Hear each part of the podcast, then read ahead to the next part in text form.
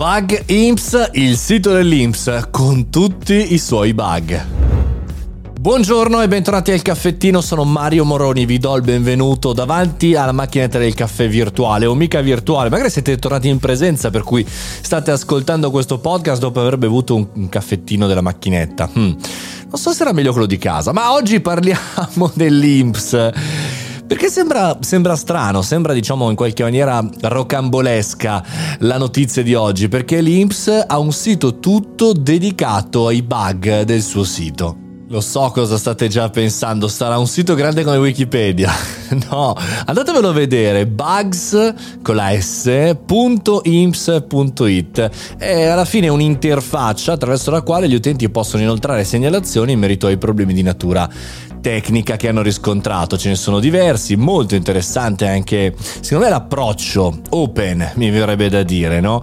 Eh, anche abbastanza modesto, cioè è un approccio partecipativo che mi è piaciuto e per cui ve lo segnalo perché Insomma, tanti errori sono stati commessi in diverse gestioni del portale IMSS e chi fa libero professionista o l'imprenditore sa di che cosa parlo, non soltanto per quel fu ormai ricordo eh, del bonus che andavi, modificavi i numerini e vedevi gli accessi delle altre persone, non so se ve lo ricordate ma l'anno scorso era, era veramente interessante scoprire queste cose, ma anche perché da quando è stato introdotto lo speed, l'Italia è uno dei primi paesi, diciamo si è aggiornato anche un po' l'accesso e anche un po' la velocità. Sono curioso di sapere da voi guerrieri, da voi ascoltatori del podcast, se c'è qualcuno di voi che fa lo sviluppatore, che fa l'analista, che fa il sistemista, eh, insomma, mi, mi, dia un feedback eh, da questo sito, cioè andate sul sito, c'è una directory, c'è una serie di categorie in cui potete andare, o aree in cui potete andare a segnalare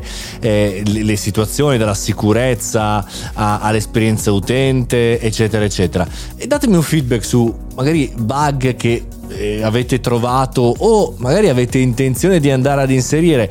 Secondo me la butto lì e potrebbe essere un'idea molto interessante per quanto riguarda anche non so, i progetti quelli un po' più commerciali, per esempio so, un e-commerce o un, o un social per dire, no? Adesso non so se Facebook ha una cosa simile, credo di no, però è interessante andare a capire, altrimenti diciamo, l'alternativa sarebbe sempre la solita, cioè un hacker, cioè un qualcuno che ne sa di tecnologia, non un lamer, un hacker che ne sa di tecnologia che suggerisce che la classica mail, guardate che avete lasciato aperto questo, quest'altro, quest'altro ancora e talvolta queste informazioni eh, non arrivano mai né alla stampa né tantomeno allo sviluppatore che deve sistemare e finiscono in spam. Qui c'è sicuramente una parte interessante, open appunto in partenza. Se invece avete già voi con la vostra azienda, con, vostro, col vostro progetto allestito un servizio simile, segnalatelo. Magari ci facciamo un bello speciale anche, come dire, open di segnalazione bug e anche così di interazione community.